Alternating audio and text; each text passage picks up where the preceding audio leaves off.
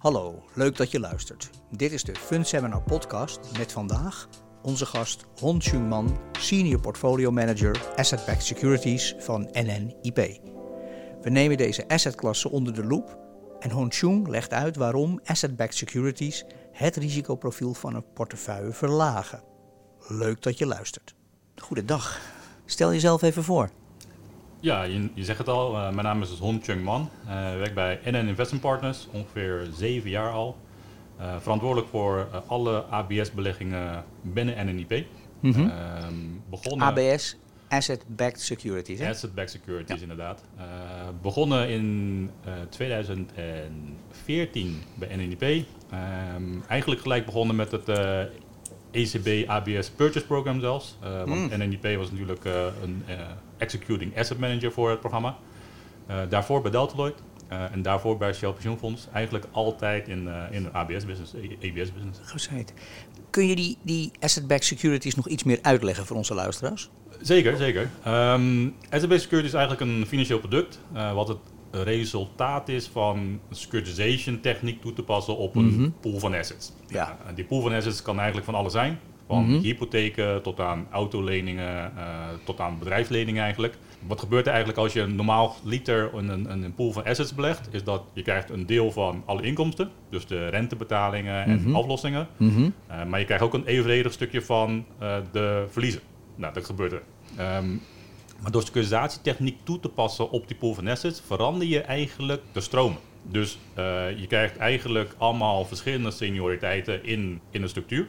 Ja. Uh, en bijvoorbeeld de meest senior deel, die krijgt als eerste de rentebetalingen en de eerste de aflossingen, maar als laatste de verliezen. Dus het risico van, uh, van die tranche is heel laag. Mm -hmm. Maar daarbij hoort natuurlijk ook een lagere coupon.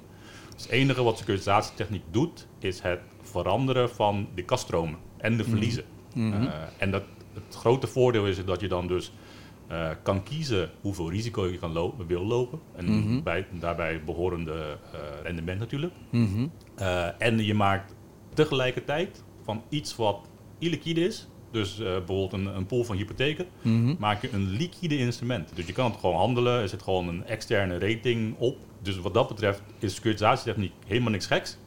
Alleen, -hmm. je hebt gewoon heel veel voordelen bij securisatietechniek. En dat is dus een ABS. En daarmee is het ook een tool voor die vermogensadviseur, die vermogensbeheerder, om voor die vermogende particulier een stuk van het vermogen te allokeren in dit product. Precies, want uh, je zegt het al, stel dat je een pool van hypotheken koopt, is mm. natuurlijk heel anders. Want je zit er eigenlijk aan vast. Het is heel moeilijk om het te verkopen. -hmm. uh, en als je een, een, ABS van maakt, dus het eigenlijk verpakt, uh, dan koop je eigenlijk een bond. Wat eigenlijk iedereen kent. Ik bedoel, uh, iedereen mm -hmm. kent natuurlijk corporate bonds. en dit is niks anders. Het settelt gewoon T plus 2. Het, het, is, het is een instrument wat je actief kan handelen. En wij beheren de portefeuilles ook gewoon actief. En dat zijn de, de grote voordelen. Je zegt wij. Hoe groot is het team bij NNIP? NNIP heeft een team van 10 man. Oké. Okay. Uh, en we beheren puur alleen op ABS-gebied al ongeveer 3,5 miljard. Uh, dus het is een flinke, flinke portefeuille die we Dus nemen. het is niet zo dat uh, jij in een zolderkamertje daar in, de, in Rotterdam in je eentje een soort exotisch product zit te doen. Het is gewoon een team wat dit gewoon uh, binnen de organisatie draagt. Absoluut. En sterker nog, met de nieuwe regelgeving mm -hmm het kan niet meer twee man aan de paardenkop en, en een Bloomberg terminal op een zolderkamer zijn. Nee. Het moeten gewoon hele goede opgezette processen zijn. We moeten bijvoorbeeld kunnen aantonen dat wij echte scenario-analyse draaien.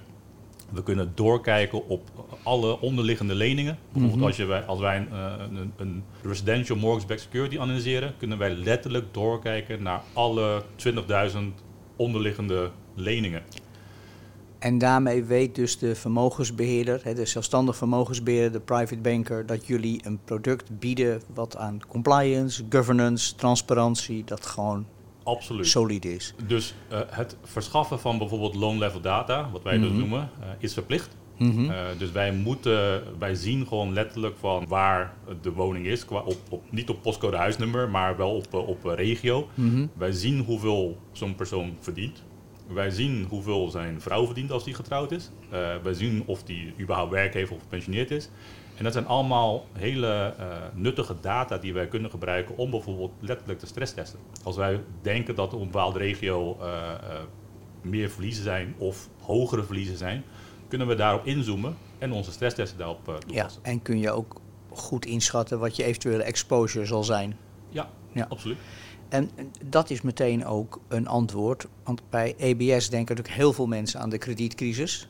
2008, 2009, uh, toen was misschien iets uh, de exposure anders. Kun je aangeven hoe die markt geëvolueerd is? Ja, absoluut. Uh, ik denk dat toen de tijd, het grote probleem zat natuurlijk in de US. Uh, mm -hmm. Wat we noemen de subprime crisis. Uh, en ik denk dat het allemaal begint met de assets.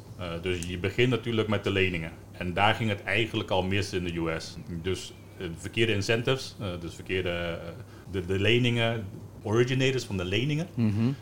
de, die kregen eigenlijk de opdracht om zoveel mogelijk leningen uit te geven. Uh, en ja, dat is gewoon de verkeerde incentive. Ja, dus als je al begint met een mandje rommel, dan wordt het nooit iets moois. Precies. En juist door securitatietechniek toe te passen, verkochten ze eigenlijk alle leningen direct aan beleggers. Mm -hmm. Wat wij noemen dus het originator-distribute model. Uh, nou, twee, die, allebei de dingen hebben zich eigenlijk nooit gemanifesteerd in Europa. Ten eerste, de underwriting in Europa was eigenlijk gewoon goed. Mm -hmm. Er werd eigenlijk helemaal geen, uh, geen, geen rommel georigineerd. Uh, maar daarnaast, als je nu kijkt naar de regelgeving, uh, wordt er eigenlijk nu alignment of interest gecreëerd tussen de originator, mm -hmm. de uitgever van de hypotheken, en de belegger. Want het originator distribute model werkt alleen maar als je alles kan verlopen, verkopen aan beleggers zoals ik. Mm -hmm.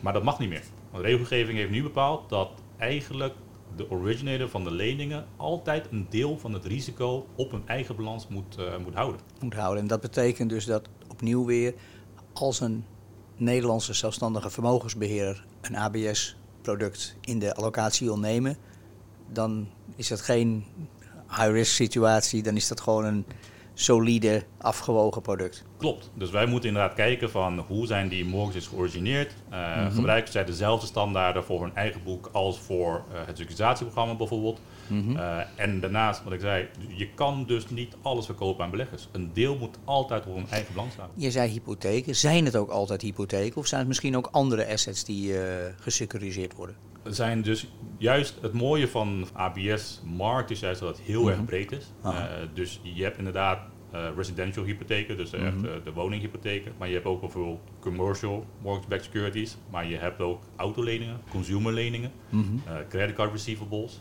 dus het is heel breed. En juist daar zie je dus heel veel diversificatie mogelijk. En NNEP zit er ook breed in? Wij zitten ook heel breed in. Dus okay. wij geloven ook wel echt dat, uh, dat diversificatie helpt. Wij kiezen eigenlijk wel van. Uh, we kijken natuurlijk heel goed naar de markt. Mm -hmm. En we kijken waar de risico's zijn. bijvoorbeeld, je zou kunnen verwachten dat in de commercial mortgage securities. Ja, iets moeilijker markt is op dit moment door de COVID-crisis. Dus mm -hmm. kantoren bijvoorbeeld, mm -hmm. zijn alle waarderingen van de kantoren nog wel hetzelfde als voor de crisis. Maar ook bijvoorbeeld retail. Uh, winkels. Mm -hmm. uh, je weet zelf, jij en ik, we gaan misschien nu een stuk minder naar de winkels dan hiervoor. Ja. En, en je zegt net, wij hebben NNIP, zeg maar, toen active beheer. Ja. Dus het is niet zo kopen en dan niks. Je bent actief, ook jullie portfolio wordt actief, koop, verkoop, uh, continu geoptimaliseerd. Wij kijken inderdaad waar de risico's zijn, uh, waar, de, uh, ja, waar de opportunities zijn. Nou, ik noem de, mortgage de commercial mortgage securities. Dat zijn natuurlijk ook gewoon echt uh, opportunities. Want je gaat niet meer naar winkels, maar wat doen mensen? Die bestellen heel veel online. dus logistieke panden, ja, dat zijn opportunities. Ja. Die goed.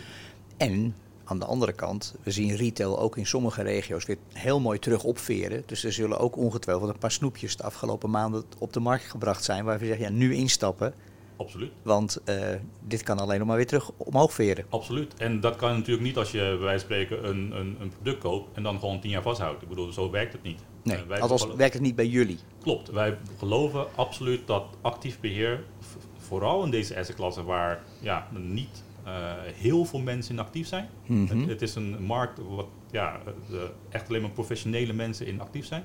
Daar kan je echt wel een verschil maken. Ja. Kun je omschrijven in hoeverre uh, ABS anders is dan fixed income? Uh, ja.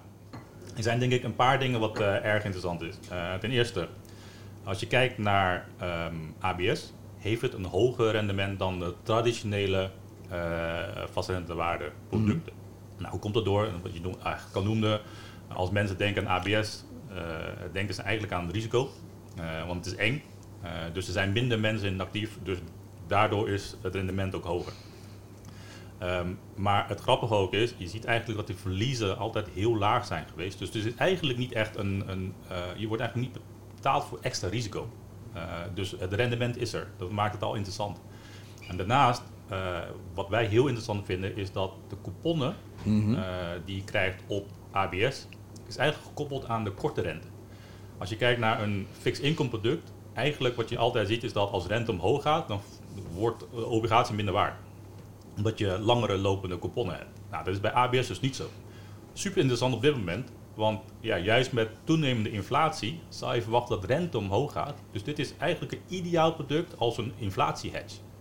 Uh, en daarnaast noemde ik het al, je hebt naast mortgages, mm ook consumerleningen, mm autoleningen. En het is eigenlijk allemaal consumer gerelateerd. Mhm. Als je kijkt naar de exposure die je normaal liter in een fixed income portefeuille hebt, is dat voornamelijk corporates, is dat voornamelijk government risk. dus dit brengt ook heel veel diversificatievoordelen met zich mee. Dus het stabiliseert ook de rendementen van je portefeuille. Dank voor je uitleg. Heel helder en tot ziens. Nou, dankjewel. Dit was de Fund Seminar podcast. Vandaag was onze gast Hon Chung Man, van NNIP. We spraken over asset-backed securities. Tot de volgende keer.